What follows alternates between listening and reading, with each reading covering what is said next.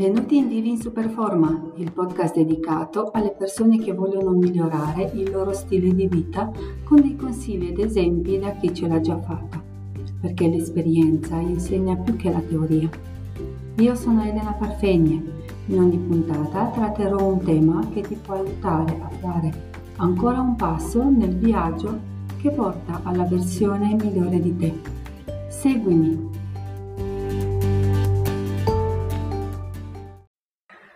Oggi parlo di un nuovo modo di vivere, un viaggio basato su nutrizione equilibrata, attività fisica regolare, idratazione e riposo.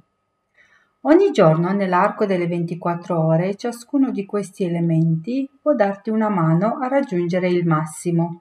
La combinazione di un piano personalizzato e il sostegno di un'intera comunità possono aiutarti a rendere il mondo più sano e felice. Giorno dopo giorno il tuo viaggio si arricchirà sempre di più grazie al raggiungimento dei risultati desiderati verso un stile di vita sano e attivo.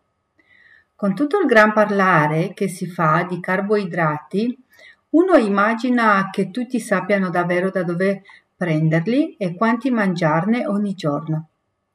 In realtà sui carboidrati è stato detto tutto e il contrario di tutto in parte perché spesso non si conoscono abbastanza. Quando senti la parola carboidrati, probabilmente pensi subito a pane, pasta, riso e patate.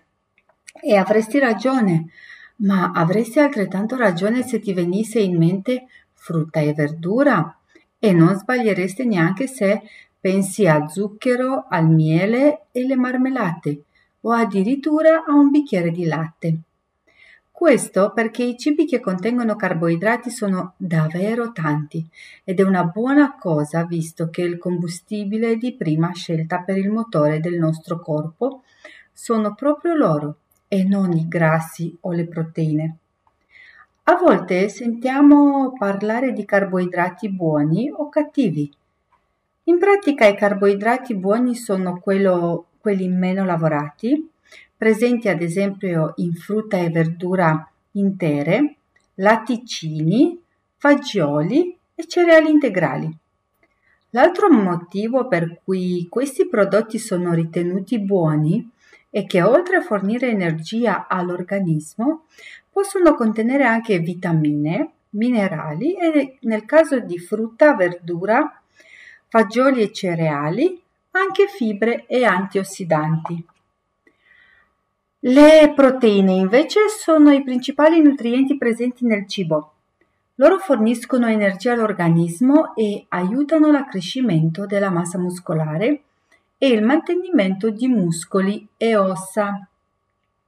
Ovunque ci voltiamo c'è qualcuno che promuove una nuova dieta che esalta il valore delle proteine ma l'importanza delle proteine va bene al di là dell'aspetto estetico e di un fisico muscoloso.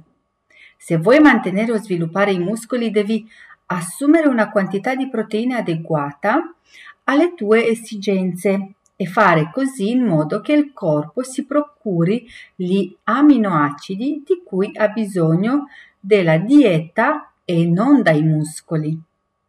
Assumere la giusta quantità di proteine nella dieta è necessario per diversi motivi, motivi, uno dei quali è la loro capacità di contribuire a mantenere ossa normali. Il secondo motivo è che le proteine se associate a esercizi di resistenza possono aiutare a sviluppare la massa muscolare, che a sua volta accelera il metabolismo anche durante il riposo. Se fai esercizio regolarmente, tuo, al tuo corpo servirebbero più proteine. In base a età, genere e stile di vita, sia le donne che gli uomini dovrebbero assumere fino a 30% di proteine dell'apporto calorico giornaliero totale. Devi mangiare abbastanza proteine durante tutta la giornata, distribuendoli tra i vari pasti. Per quanto possano sembrare piccoli e trascurabili, i micronutrienti sono le vitamine e i minerali che sono essenziali e vitali per il benessere. Si chiamano micronutrienti perché devono essere assunti in quantità molto più piccole rispetto ai macronutrienti. Ricordiamoci chi sono i macronutrienti, le proteine, i carboidrati i grassi. Ma anche se vanno assunti solo in piccole quantità, è, vita, è di vitale importanza consumarli tutti i giorni. Perché? Salvo pochissime eccezioni per le vitamine, i micronutrienti non possono essere prodotti dall'organismo. Considerando il loro, il loro ruolo nel favorire la normale funzione, crescita e mantenimento del corpo, è facile capire perché è di vitale importanza soddisfare giornalmente il fabbisogno di micronutrienti. In linea generale la funzione principale delle vitamine è consentire che, che nell'organismo avvengano centinaia di reazioni chimiche, come ad esempio il normale metabolismo energetico o la coagulazione del sangue. Sebbene le varie vitamine e minerali svolgono funzioni diverse all'interno del corpo, con la vita frenetica che conduciamo, a volte risulta difficile seguire una dieta equilibrata che ci fornisca tutte le vitamine e minerali di cui abbiamo bisogno. Integratori di vitamine e minerali o alimenti fortificati possono aiutare a raggiungere ogni giorno le quantità raccomandate di micronutrienti. Un tempo, quando si parlava di grassi, era tutto più semplice. I grassi saturi erano quelli cattivi e i grassi polisaturi quelli buoni. Ma in realtà è un po' più complessa. Oggi si parla di giusto equilibrio dei grassi, in particolare di due tipi di grassi polinsaturi, gli omega 3 e gli omega, gli omega 6. Innanzitutto, un po' di terminologia. I nomi omega 3 e omega 6 si riferiscono alla struttura chimica dell'acido grasso, ma esistono più acidi grassi omega 3 e omega 6. Ogni gruppo ha al suo interno acidi grassi essenziali, ossia che l'organismo non sa produrre e quindi devono essere assunti con l'alimentazione. Se consumati in piccole quantità, gli acidi grassi omega 3 contribuiscono al mantenimento della normale capacità visiva e della normale funzione cerebrale. Il problema è che la nostra dieta abbonda di omega 6 ed è carente di omega 3. Gli omega 6 sono praticamente dappertutto, nei prodotti fritti, in quelli al forno, nelle patatine, in alcune salse, nei dolci. Viceversa, assumiamo molti meno omega 3 di quanti dovremmo, in particolare attraverso il pesce, ma anche da verdura e frutta in guscio. Per consumare grassi buoni bisognerebbe mangiare più pesce, altrimenti assumere un integratore con olio di pesce. Cibi come semi di chia, semi di lino e noci sono ricchi di acidi grassi omega 3, quindi è bene mangiarne ad ogni pasto. I pigmenti che danno alla frutta e alla verdura, ma anche a erbe, spezie, persino ad alcuni cereali integrali, i loro splendidi colori sono sostanze naturali note col nome di fitonutrienti. Molti fitonutrienti hanno anche proprietà antiossidanti e aiutano a proteggere cellule e tessuti da danni causati dal normale processo metabolico. Seguire una dieta equilibrata con almeno 5 porzioni di frutta e verdura colorate al giorno può aiutare a ottenere tutti i nutrienti necessari e a beneficiare delle proprietà salutari dei fitonutrienti. Mangiando frutti come mele rossi, mirtilli, uva e arance insieme si assume un mix di sostanze nutritive con effetti antiossidanti maggiori che non consumando i frutti singolarmente. Quindi, largo a insalate miste e macedonie. Tieni a mente l'espressione mangia l'arcobaleno. Frutta e verdura hanno diversi pigmenti e profili di fitonutrienti, ma anche il loro contenuto di nutrienti con proprietà antiossidanti varia e per questo è sempre un'ottima idea mangiarne in abbondanza di diversi tipi e colori. È molto bassa la percentuale delle persone che rispettano i livelli di assunzione raccomandati di almeno 25 grammi di fibre al giorno.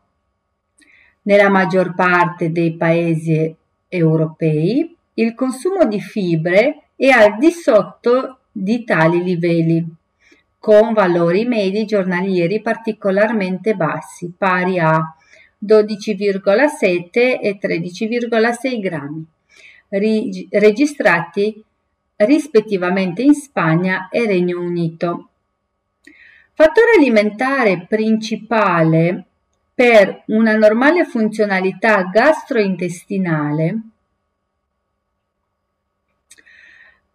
un individuo adulto dovrebbe consumare 25 grammi di fibra al giorno. Purtroppo, le ricerche dicono che il 72% degli uomini e l'87% delle donne non raggiungono la quantità raccomandata. Se assumi poche fibre, aumentane, aumentane il consumo gradualmente e bevi tanta acqua. Un'adeguata quantità di fibre a colazione può aiutare a non cedere alle tentazioni di dolci e merendine. Esistono due tipi di fibre, solubili e insolubili. Le fibre solubili si sciolgono in acqua e si addensano. Le fibre insolubili assorbono l'acqua nel tratto intestinale e aumentano di massa accelerando il transito degli scarti della digestione. Cerca di assumere una combinazione di fibre solubili e insolubili ogni giorno. Le fibre solubili sono presenti in broccoli, carote, mele e avena. Le fibre insolubili vengono scomposte in misura minore rispetto a quelle solubili e attraversano il tratto intestinale senza subire modifiche. Sono buone fonti la frutta in guscio, fagioli, verdure in foglia e cereali integrali. Sentire la pancia gonfia può essere molto seccante. Assicurati di assumere abbastanza fibre.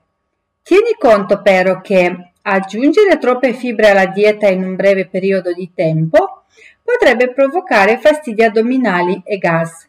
Quindi aumenta l'apporto gradualmente per consentire all'organismo di abituarsi. L'acqua. L'acqua è essenziale per tutto il corpo, che per circa il 60% è composto per l'appunto di acqua. Mantenere il corpo idratato sia all'interno che all'esterno è necessario se vogliamo stare bene e avere un bel aspetto. Che fare allora? Segui questi 5 piccoli consigli per mantenere il corpo ben idratato. 1. Misurala. Può essere molto utile visualizzare l'acqua che decidi di bere durante il giorno e monitorarne il consumo. Riempi una bottiglia con l'acqua, con la quantità di acqua che vuoi bere e portala sempre con te. Ti aiuterà a ricordarti di bere e sarai più motivato a fare un sorso ogni tanto. 2. Raffreddala. Pare che l'acqua fredda sia più appagante di quella a temperatura ambiente. Raffredda una bottiglia di acqua nel freezer e poi portala con te. Si manterrà fredda per diverse ore e potresti avere voglia di bere di più. Al risveglio. Avere la bocca asciutta al risveglio indica che sei un po' disidratato, ma può capitare. Tieni un bicchiere d'acqua sul comodino e bevilo appena sveglio, ancora prima di scendere dal letto. 4. Crea più sapore. Crea la tua acqua termale. Aggiungi un po' di aloe alle erbe o una fettina di limone o di lime, qualche fetta di cetriolo o un po' di frutti di bosco, delle uh, foglioline di menta o una fettina di zenzero fresco. Sarà più gradevole l'acqua e più rinfrescante. A tavola inizia il pasto bevendo un bicchiere di acqua, come fosse un antipasto. Oltre ad aumentare l'apporto giornaliero di liquidi, puoi anche aiutare a placare la fame. Ognuno ha esigenze e obiettivi diversi. Il viaggio verso i risultati che desideri inizia con una nutrizione equilibrata e un sano esercizio fisico. Ma perché i risultati siano sostenibili, occorrono dedizione e un piano che ti mantenga concentrato e pieno di energia. Per questo è importante regolare al meglio l'orologio interno. Ti do sei consigli.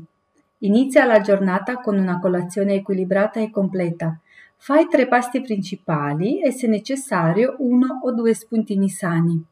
Se possibile pianifica i pasti giornalieri ed evita di saltare quelli principali.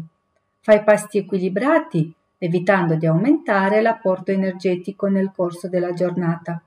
Ottimizza gli orari dei pasti. Evita di ritardare il pranzo. Mangia con regolarità. Trova lo schema adatto a te e cerca di rispettarlo il più possibile. La relazione che c'è tra ciò che mangiamo e quando mangiamo è oggetto di un annoso dibattito come dimostrato come dimostrano tante convinzioni abbastanza diffuse. Per esempio, se vuoi perdere peso non mangiare dopo le sette di sera, oppure appena sveglio bevi un bicchiere d'acqua tiepida con limone e potremo proseguire ancora. Alcune idee hanno un fondamento scientifico, altre invece no, ma è uh, dimostrato che il ciclo solare incide molto sui processi che avvengono nell'organismo e compensa la digestione del cibo. La cronobiologia è la branca della biologia che studia il ritmo degli organismi viventi. Molti dei processi che influiscono sull'organismo a livello fisiologico e nutrizionale seguono un ciclo di 24 ore. Il nostro orologio biologico viene attivato da segnali esterni come la luce, l'oscurità, i suoni, il clima, il mangiare o il bere.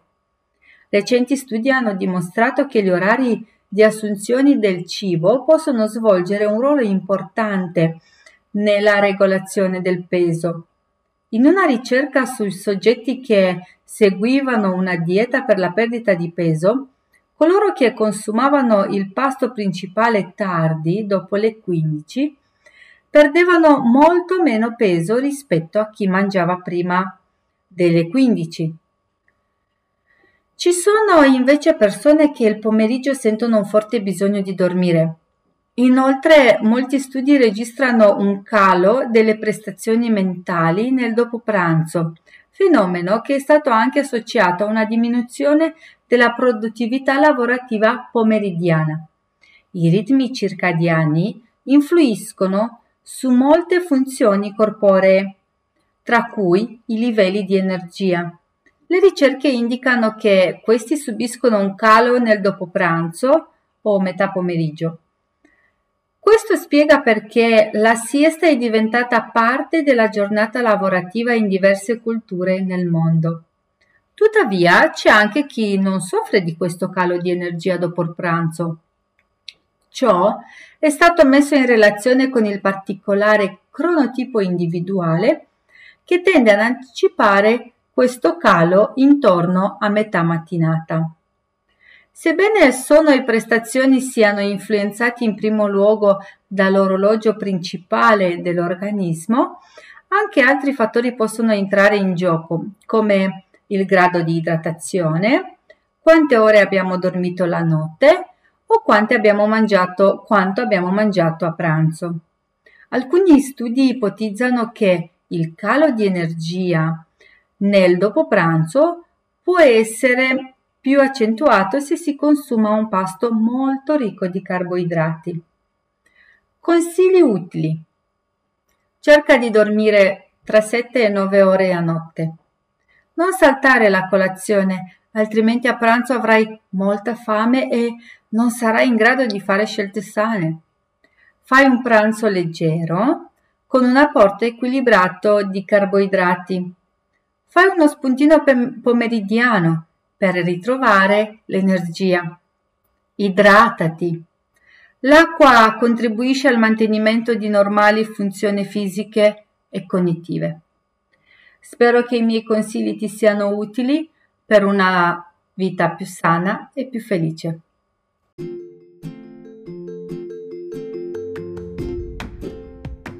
Per oggi abbiamo concluso. Mi auguro che i contenuti di questa puntata ti siano stati utili e non dimenticare di schiacciare il tasto segui per non perdere la prossima puntata. Ciao!